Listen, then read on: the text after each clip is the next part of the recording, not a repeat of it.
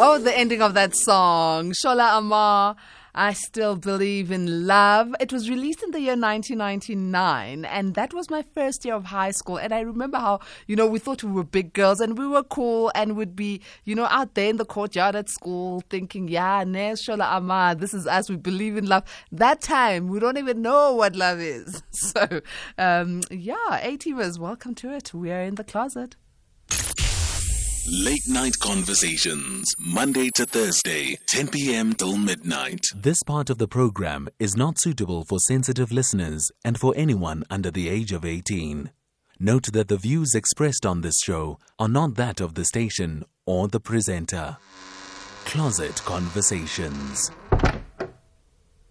Welcome to the Closet Conversations, and our guest is Dr. Mariam Khan. Uh, Dr. Mariam Khan is uh, a registered natural medicine doctor with a master's degree focusing on sexual and reproductive health and rights and its intersections with gender and religion. Today we are talking what do you wish you knew about sex and intimacy before you were sexually active. And now that you are sexually active, and now that you know better or you know different, how has that changed you?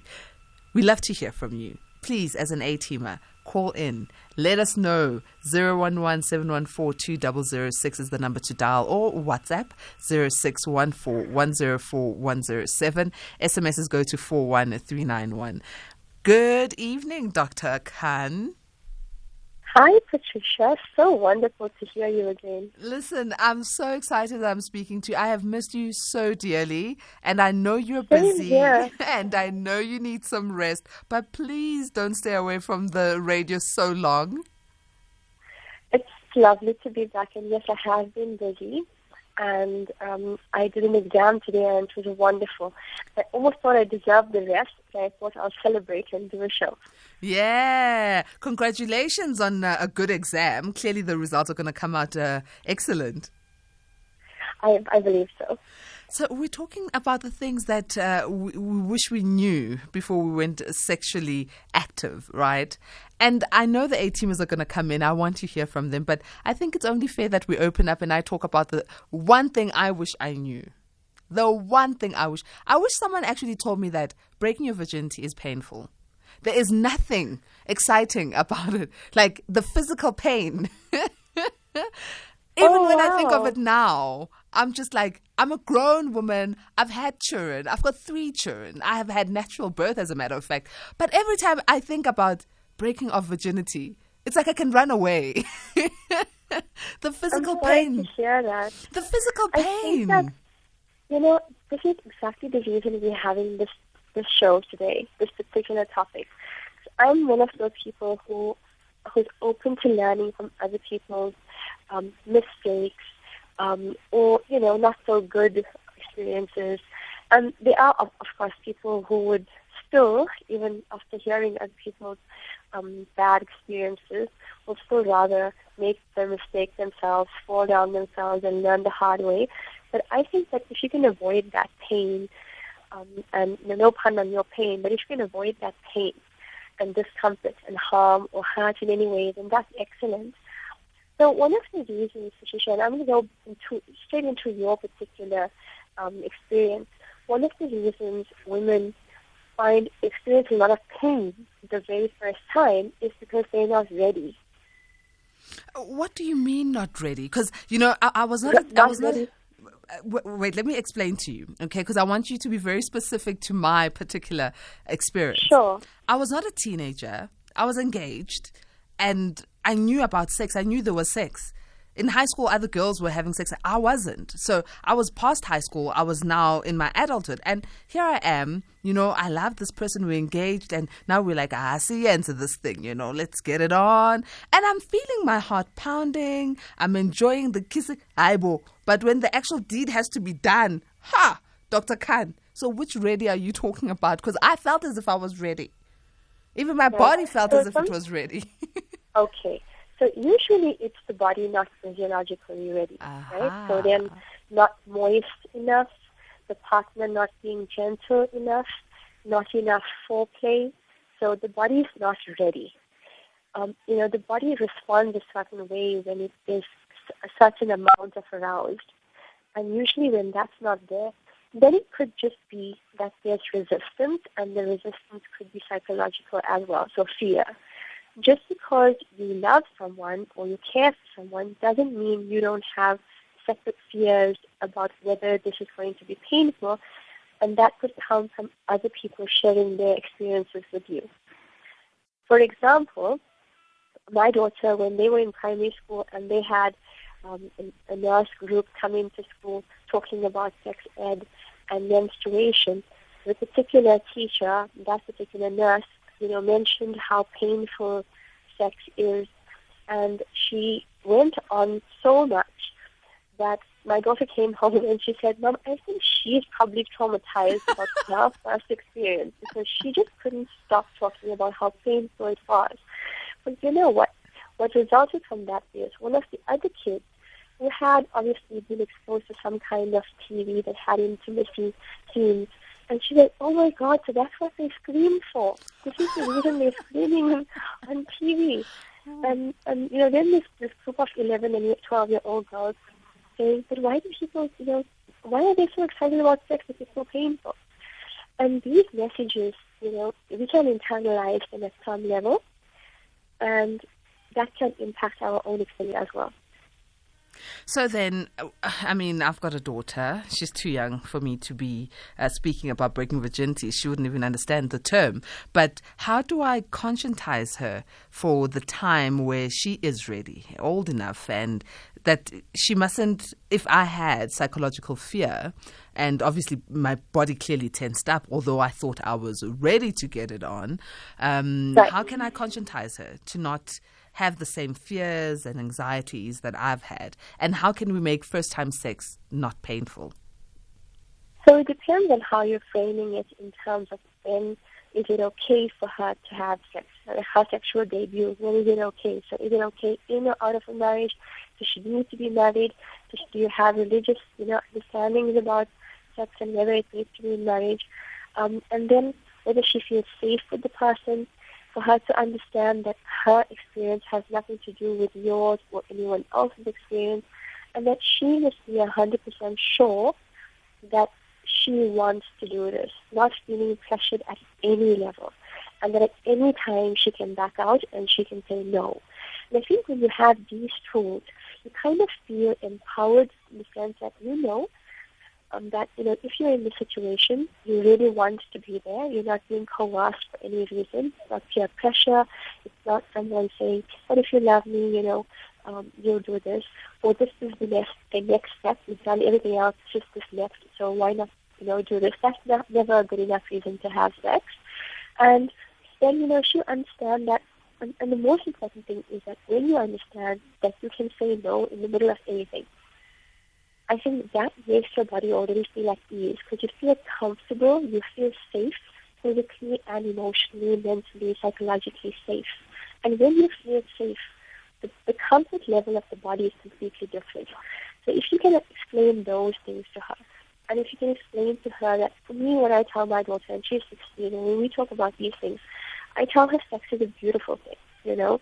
Um, and I, so I frame it like that she might or might not be responsive or receptive to my ideas right now, but you know, this is what this is the language I teach her. Mm. And and because we come from a very religious home, so I say you know, I say to her, it's beautiful when it's in marriage, you know, um, there's less there's, there's a lot of guilt and shame around sex. But if you are grounded in, in religion, you know, you you you, try, you you tend to be wanting to please God, right? And so part of that, if you're teaching your child within religion, then part of that would be, um, you know, that's something you wait for, that you wait for marriage, or you wait for this, you know, it's more special with that person. Unfortunately, we know not everyone's marriages turn out the same, and not everyone has a wonderful first experience, even if it's in marriage, for several reasons. But, you know, depending on how you're raising your child, this is how you phrase it so that they understand that it's a beautiful thing and it's even more special if it's someone who cares about them as much as they care about the other person. It shouldn't be a goal that you set if it's on the bucket list and okay, I've done this. It shouldn't be something that, um, you know, I'm 19 now, so I need to be doing this. or um, you know, we've been dating for four years, we should be doing this, or we're about to get married, or it's going to propose, and we should be doing this. It should be because you both want to. Neither of you should feel pressured, and you should feel safe and comfortable in that space. Safe enough to know that if you stop at any point, there won't be any negative repercussions. A teamers, we are talking what do you wish you knew about sex and intimacy before you were sexually active? I've shared my uh, what is it I wanted to know. Um, I wish someone had taken me through the conversation that Dr. Khan is um, giving me right now um, around sex and your first time because it's always so icky, right? It's always like, oh, I don't know what to do. Am I doing the right thing? Especially when you're a bit older and that's when you're starting it and you, you just keep questioning yourself. So that was my question. What's your question? Question. What is the thing that you wanted to know about sex? And now that you know it, uh, you know, how different are you? Has it changed your perspective? Please do call in on 011 714 2006 or WhatsApp 0614 104 107. SMSs go to 41391. Dr. Khan, you know, for, for Can I quickly yeah. just add more? Go ahead. Okay. I'm not done with that. And I think it's important for young listeners to, to know this as well. So you know, if you're not yet, if you haven't yet spoken about STDs, then you're not ready. If you haven't spoken about um, contraception, you're not ready. So if you haven't spoken about protection, you're not ready. Mm. The relationship is not ready. Mm. You know, if you mm. haven't asked each other if there is a sexual sexually transmitted disease history and how will you be protected or how will you be at risk, then you're not ready.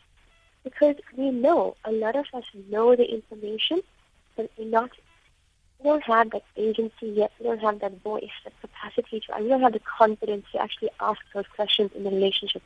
And if we don't, then we're not ready. Another thing is that intimacy and the sexual act can be messy. And if you're uncomfortable with your body, with body fluids, with all of those things, you're not ready. You're not ready. Yeah, yeah. You know, Dr. Khan, what you're raising now is not only for the young people, even older people, even people my age and even older. Don't actually go into these conversations around STIs and uh, um, uh, family planning and um, you know the messiness or the messy nature of sex. So, how would you advise us now that we are sexually active to have that conversation? Because you'll find two adults who who are about to get into a sexual relationship, they've been intimate, but these adults are not open to each other. They, they don't ask the questions. They don't tell each other their HIV status or their um, STI history or, you know, I'm a squirter, so look, we need to have raincoats everywhere because it goes very wet and wild. And afterwards, the guy gets a shock because he's never seen someone squirting. So, how do we have these conversations before we get intimate as adults? But personally, I feel that if you're not going to, uh, if someone's not going to be able to disclose and be transparent at some level about whether you should or should not care about STI or STD, you shouldn't be having sex at all. Because we know that you can also get an STD from oral sex. So even oral sex has to be protected. At some point, one person at least is going to have to be the responsible one and raise the topic. You know, and of course you don't want to be confrontational when you do it. It has to be, you know, in the right, so you'll pick the right moment. But hopefully that moment will come before it's the actual, you know, you're in the act of being intimate. So it will be in the stage before that. And I know it's, it's difficult because when you're dating or when you're in a relationship, you can't preempt how quick the relationship will progress related progress at all. And sometimes, you know, the media portrays this kind of image because we watch movies and everything looks so spontaneous. Like you just meet someone or just see someone cross the road and the next thing you know, they're kissing their faces off and then they're in bed and no one shows you a condom in a movie scene and no one asks, you know, you know, do you have using protection? And most of the protection they speak about, excuse me, is, is pregnancy or unwanted pregnancy, but no one's talking about HIV or STIs. So personally, if you think it's a sore point, then maybe that's not a relationship you need to be in. you know, these are very important things because it's not just your body, it's your body, it's your health, it's your future, it's the future, it's the body, it's the, it's the the health and wellness of the family, your immediate family. So if you have dependents, you know, it's their futures as well. Yeah, um, very true. So be open and honest about uh, your uh, sexual histories and so on and so forth. What, what, are some of the things that you get as questions from uh, your uh, patients? I mean, that they say, I wish I knew this before getting sexually active. So, some of the questions in terms of, um, sorry, can you please repeat that, please? Questions that you get from your uh, patients around sex. So, you know, people will ask things like the very first thing you mentioned, your own experience about whether it's painful or not. People will ask, and, and I'm the wrong person to ask about that. So I will tell you it's not painful, it's like a paper cut, that kind of thing. You know, it's, and everyone's experience will be different. So everyone, depending on your pain threshold, will give you a different experience. So it's similar to childbirth. Someone's going to tell you it's a walk in the park, and then someone's going to tell you it's Jurassic Park. So, uh, you know, it depends on who you're speaking with. So if people ask, they'll generally ask me those kind of questions, like the pain level. Um, they'll ask if there's blood, do they have to bleed or not? How much of blood is there? Um, how messy does it get? Um, then they will ask things like how long it lasts. Um, they'll ask you know, I've had students uh, in consult with me regarding sex. So some students would have just engaged in sex and then have queries about whether they could possibly fall pregnant because of a delayed period. So they'll ask, you know, is it possible that I'm pregnant? And all we've done is sex. So we'll address that kind of question. Um, and a whole lot of things. People want to ask things about their bodies like our vulva is different? Is it okay if it looks different? Is it okay if the labia is shaped differently or the size or the length of the labia is different? Is it okay if there's a different shading of the skin? People ask a wide variety of questions. Mm, mm. Well, um, just an analogy for me that Jurassic Park, I think it's one of those that I'm going. I mean, the aftermath, uh, the throb in the vagina for such a long time. I, I, I, I, I, at least childbirth, I had a child to show for it. This one, there was nothing to show for it, oh, except except the fact that I thought now yeah, I'm officially a woman. I'm no longer a child. but yeah, that that's it. So let's go to some of our A teamers. I see there are some on the line. Um, Winida, if I'm not making a mistake with the pronunciation. A teamer Winida, good evening. Hello? Winda, Winda, okay? Good evening, Winda. Winda. Good evening. Hello? Yes, Winda, we can hear you. Yeah, your line is very, very bad. I can hardly get what you say. I think it's your line, Winda. We even hear the echo at the back. I'm taking you back to Ben. Let's try and fix your line. We'll come back to Winda. Yeah. Um, A teamer here says, Good evening. I just want to know I never use a condom in my life. I never had an STI. I've never had AIDS. But in my ve- uh, but I'm very active. I have nine kids. That is how I know um, when I have sex with someone, the chances that the lady can fall pregnant is 9 out of 10. Is it a good thing or a bad thing? Doc? I don't know. What is his bank balance saying? I beg your pardon? What is his bank balance saying? is it a good thing or a bad thing? Well, I, I, yeah, uh, bank, bank balance be, and that would be the only question really I'm asking. And, and then one more thing is coming to the STI, it is possible to have an STI and not know, and not have symptoms. Um, so, you know, you wouldn't know really unless you've been entirely monogamous and that person as well. You could be carrying an STI and not know, and we all know, for example, HPV doesn't really reflect that much in terms of the, the, the strains that particularly cause cervical cancer you know, men don't necessarily show signs or symptoms of HPV, but they could be silent carriers of it and pass it on to their partners. And there isn't a test for men that says that they are HPV positive. So I don't know about, I hope you don't have an STI, but um, there isn't a sure way to tell, especially with HPV.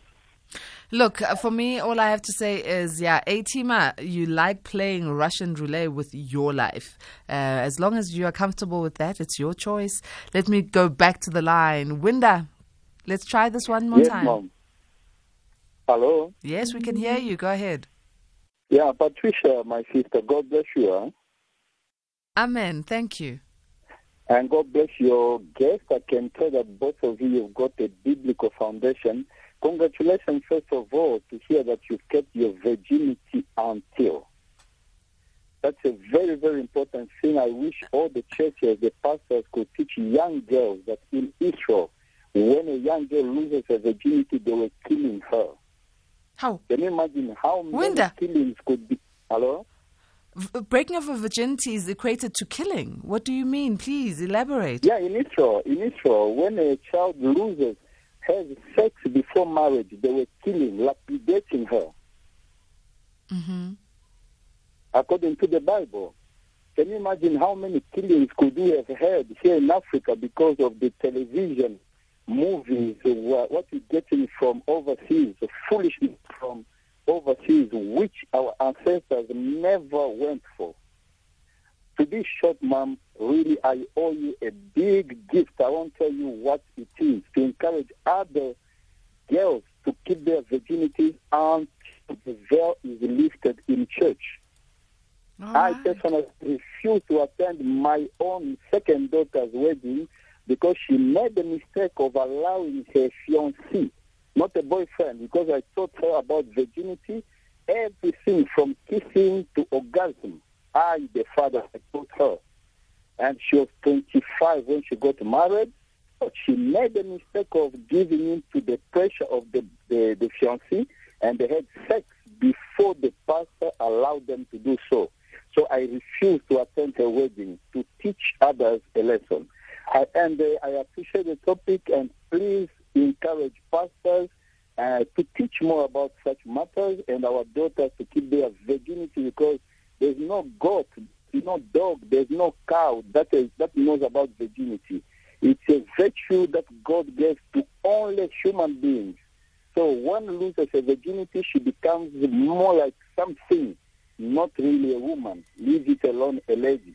God bless you, Patricia. Keep it up, man. Winda, uh, tell me something. You you keep talking about virginity and and uh, women and girls. What about the men? What's the responsibility from Yeah, your the biblical also, we encourage teaching? them uh, to keep their chastity. We call it chastity. You know, I'm struggling with English. I speak French. Oh, but you're speaking very well. We hear you. Sorry? You are speaking very well. We hear and understand you. I appreciate, I appreciate, mom. Thanks. A, a girl, a boy, parents, mother, father, we have to teach our children to wait, wait. I was always telling my daughters, don't ever eat from a boiling pot. You're going to burn your tongue. It meant don't have sex before marriage because you can end up with children and uh, you don't even know who the father is. Don't have sex before marriage to rush for the grant. What foolishness is this of paying 400 to a child and then children are having their, I mean, children are having children, all because of 400 rand. The money that can be spent at KFC in one day. Now the government encourages young children to have sex before marriage to become producers of babies themselves. They are two babies. This is total foolishness from the satanic governments all over the world. I'm not only speaking about that. I think especially South Africa. Well, we have to pray hard. Mm. Winda, thank you so very much. Merci beaucoup uh, for speaking to us, and uh, I'll be waiting for that gift. Okay. God bless you, mom. God, God bless you. Merci, merci. Uh, Dr. Khan, weigh in, weigh in, please, on what Winda has just said. I was only able to get bits and pieces because the line wasn't so clear. But what I gauged from there was, you know, I, I loved your question in, in terms of asking about the man's responsibility. Um, and with regard to sex before marriage and, and its connection with religion and sinning, if I'm not mistaken, that's a bit of the conversation was regarding that. Um, and I think that as parents, we have to understand, if you're a parent and so am I, and you know, things happen that sometimes people don't necessarily have full control of, or they're not in, in you know, kids are not exactly in the right frame of mind when they're in those situations, and because of certain insecurities or vulnerabilities, I'd like for more parents to be more compassionate and more merciful, because that's exactly how I see God to be. So, you know, I, I do believe there's room for repenting, if that's the correct way of say, wording it. But yes, I do believe that there's room for repentance.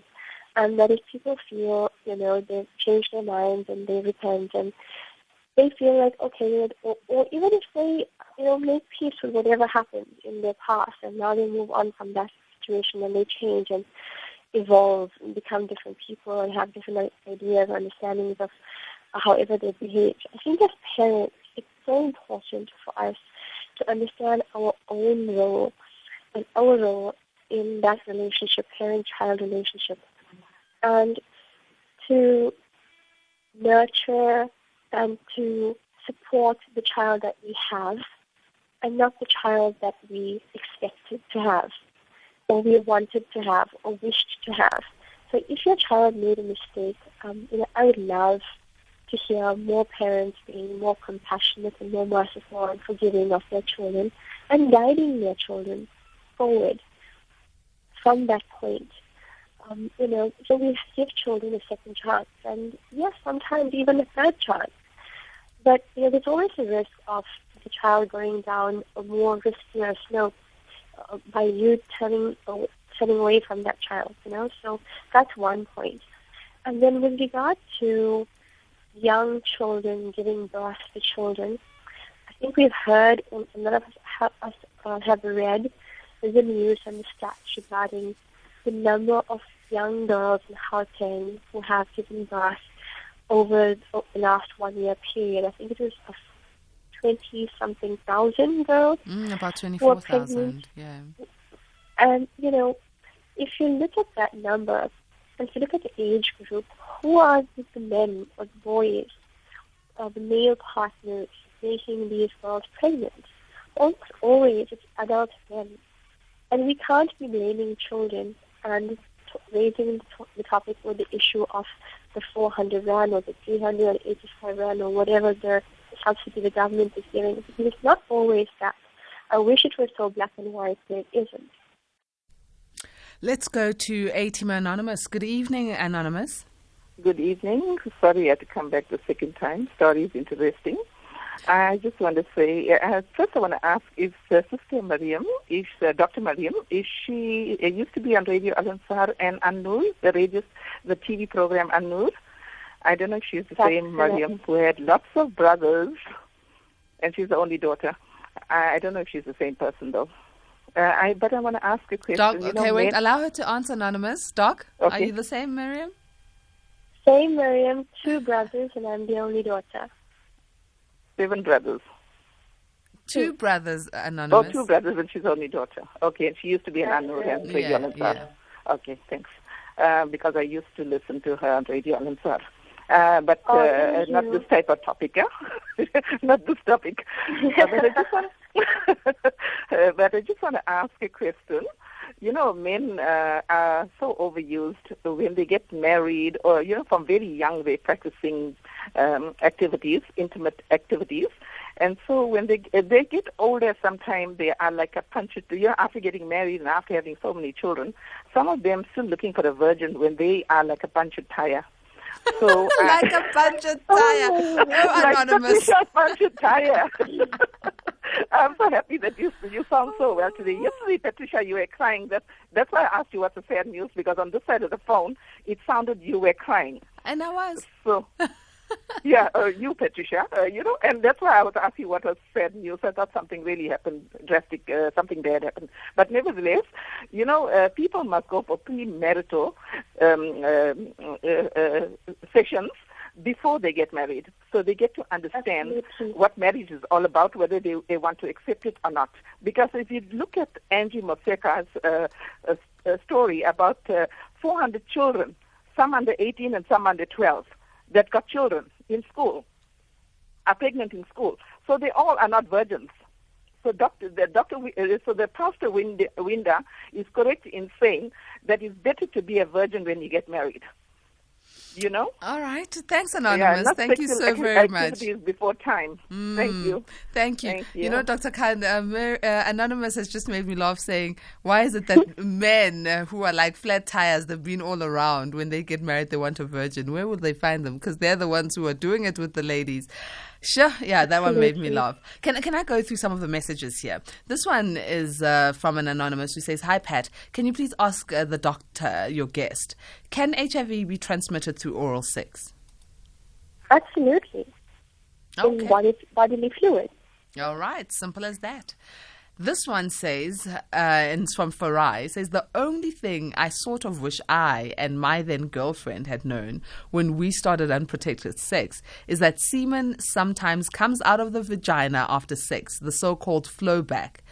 I got so worried thinking my wife to be would not be able to get pregnant. Oh, yes, that's something a lot of people think about.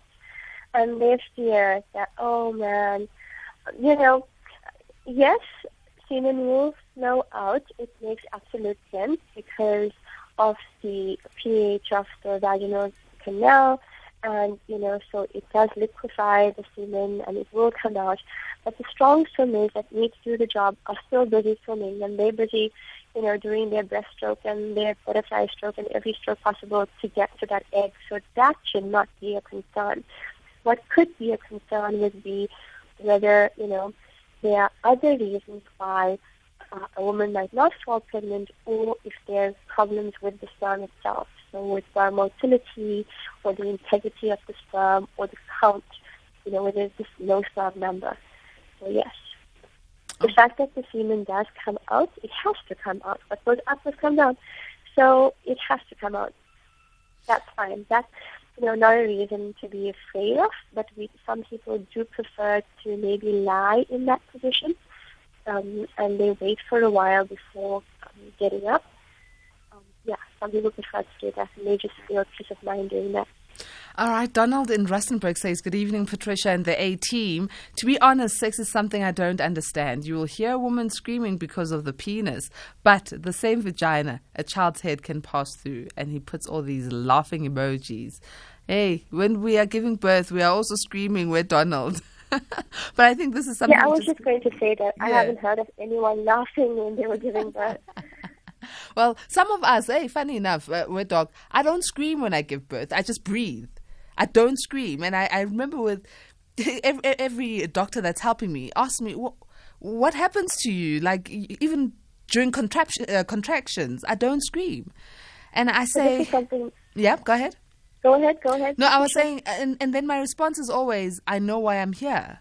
And I'm, I'm focusing on the joy that I'm about to hold in my hands. I'm not focusing on the pain. And also, I don't like attention. I must be honest. I really don't like attention. So I don't scream, I breathe.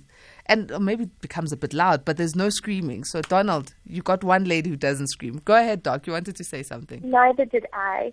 Go, you know, girl. I've only had one breath, but I think also this is where the breathing exercises, and if you have a good midwife or a good mm. doctor, they come in handy at this time to just keep you grounded, and also a good partner.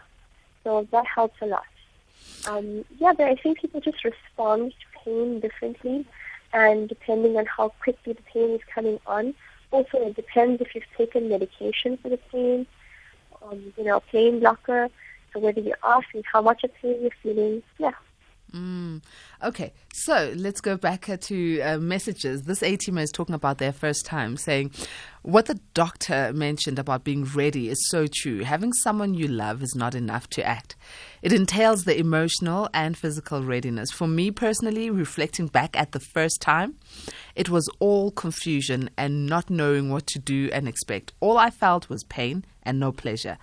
And I did it in my early adult years. I only enjoyed when I did with a woman. Women's bodies are warm and gentle and enjoyed every moment of it. I've got an open sexual orientation. I hit it both ways. Liberated, you know, this lady. Yeah, go ahead, Doc. The wonderful thing about this is that this particular listener or caller um, has been able to turn that bad experience or the negative experience around into a positive one.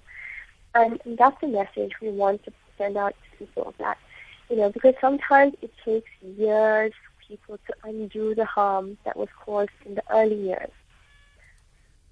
And it's wonderful that they, they've been able to turn that around and find pleasure. Yeah. And uh, another message I just want to know from the doc when the virginity of a man is broken, does he also experience a pain from his penis? Because as I can remember, when I first had sex, that thing didn't happen. Do men feel pain? Not that I know of.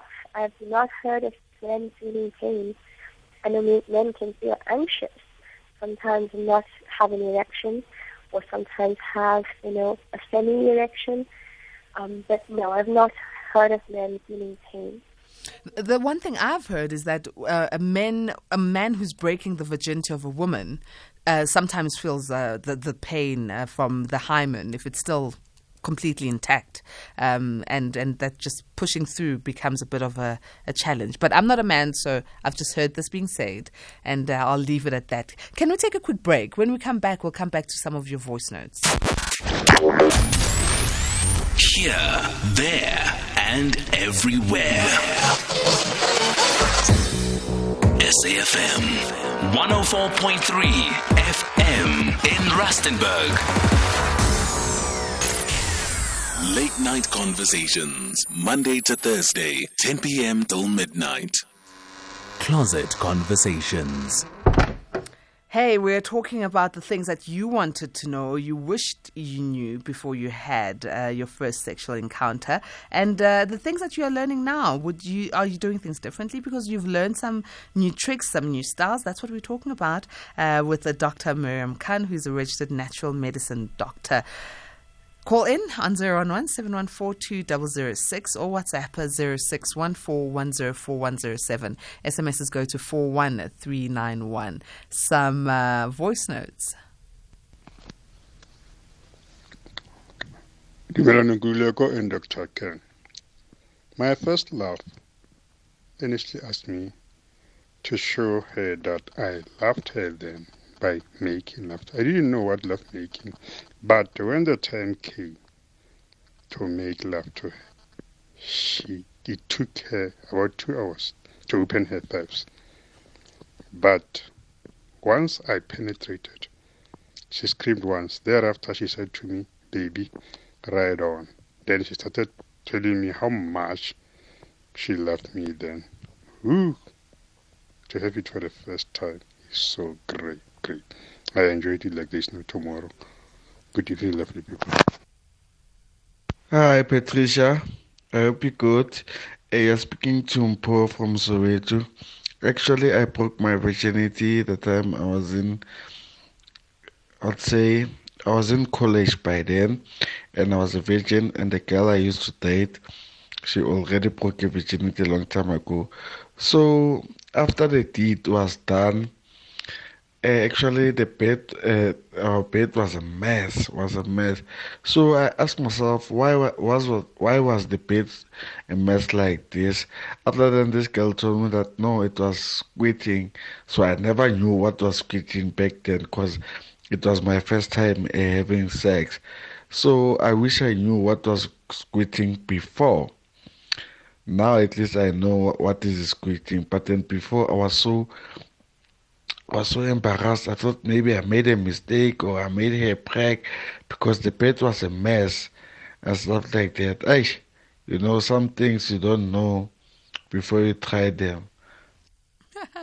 well, the squirting thing is sure one that I thought someone uh, must have been scared of. Uh, Dr. Khan, you hear from our A teamers. Some were told, "I right on, baby," and others were shocked at the mess that was uh, after the, the, the deed was done and people will handle it differently. You know, they'll come out with it, you know, from their experiences based on how they looked at it. They'll take that and they'll do different things with it. People going through the same experience. Um, you know, it's wonderful that people have positive experiences the first time, and it's perfectly normal that people don't have positive experiences. And all that matters is how you take that forward to make it something positive. Um, you know, and hopefully the negative is not to do with being coerced, duress, rape. So those should not be the negatives. But, you know, it's awkward in the beginning, especially if it's the first time for both people or it's the first few times. It's quite awkward. That's very normal. That doesn't mean that it can't be pleasant, but you're not expected to be, you know, a champ in the first few times or, yeah, during those early years. It does take some time. It takes getting used to. It takes getting comfortable with the other person and with yourself. It takes getting used to and getting, being comfortable being naked in front of someone else. So it depends on body confidence, um, self-confidence, self-image, all of those, you know, so body positivity, that plays a huge role. So you can love someone, you can care for someone, but if you're not, if you don't have body positivity, and a lot of women don't, it won't, you won't necessarily be a 100% ready. Mm. And that can go on even into an established relationship. It can be a marriage even, and you still have body positivity issues. So I think what we want from here, here is, you know, people to be self-aware, to be able to understand where their hurdles are, what their hurdles are, and why they are, those are hurdles for them, and how they can work around it. So that every sexual experience, which may not be, you know, fantastic, but it doesn't have to be unpleasant. But it should be pleasant. So, some messages. Uh, De Beer says, Hey Patricia, I'm 27 years old and I'm still a virgin. Yay for De Beers, who's uh, uh, saving it. Maybe you can tell us why you're still waiting and what. Maybe you've got a question. What do you want to know about sex before you have it? Dr. Mariam Khan is on the line, okay? So uh, make sure you send that uh, response very soon to Beers. This one from Andres in Kwakwa. Andres says, Ah, how can a man be called a flat tire? Well, it's the truth. Breaking um, virginity of a woman is marvelous and triumph. Um, so, what's nice is a woman will never forget you. Same as men. Yes, men feel pain after breaking virginity, but we call it hero pain. Hence, I'm still with my wife even today. This one says giving birth is said to be the second most painful feeling ever to happen to a live human being. The first one being burnt alive. Women go through a lot. Amandla to you, Mbogotos. Dr. Khan. Our A teamers are just, uh, yeah, doing the things, yeah? Um, so there's uh, triumph pain, hero's pain, and then the fact that giving birth is one of the worst pains ever.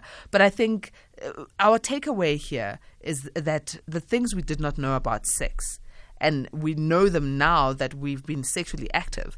What should we do with that information? How can we help those who are about to engage in sex, like our 27 year old De Beers who's still a virgin?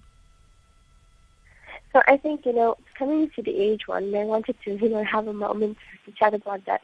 I don't think there should be a number that, you know, that we have that says that, okay, by this age, you should not be a virgin. And, you know, even this whole idea about what a virgin is right now is so content, uh, contentious in terms of, um, you know, breaking virginity versus sexual debut. And we can leave that for a topic for another night. But I think what we want is for people to be, you know, depending on your cultural con- context. I know that within my particular religious context, we don't talk about sex or in terms of what you've done personally or not done.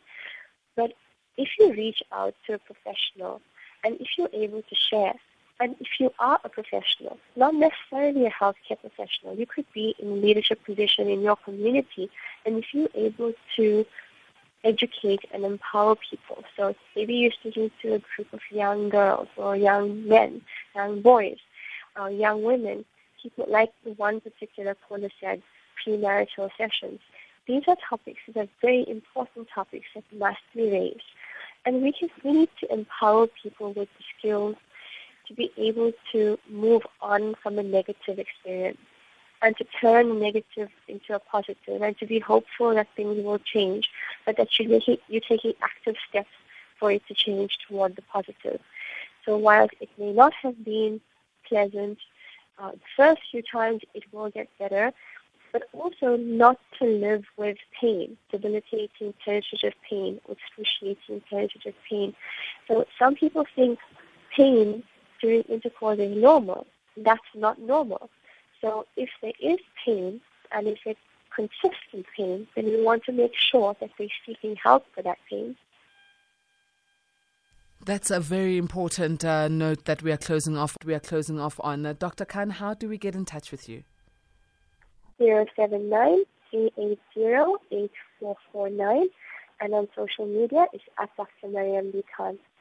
Excellent. Thank you so very much for joining us. And I'm glad that we've spoken about the things we should know about sex and how we should communicate about our sexual activities and first times with our partners. It's been a great pleasure. Thank you, Dr. Khan. Same here. You have a lovely evening. Take care, Patricia. You too. A-teamers, it's midnight right now, and uh, yeah, Thursday edition is coming up at 10 p.m. Make sure you are listening, you are tuned in, because it's going to be a saucy late night conversations uh, for the Thursday edition. Happy Thursday to you and yours, and we are out. May goodness and grace lead you to the great heights of success.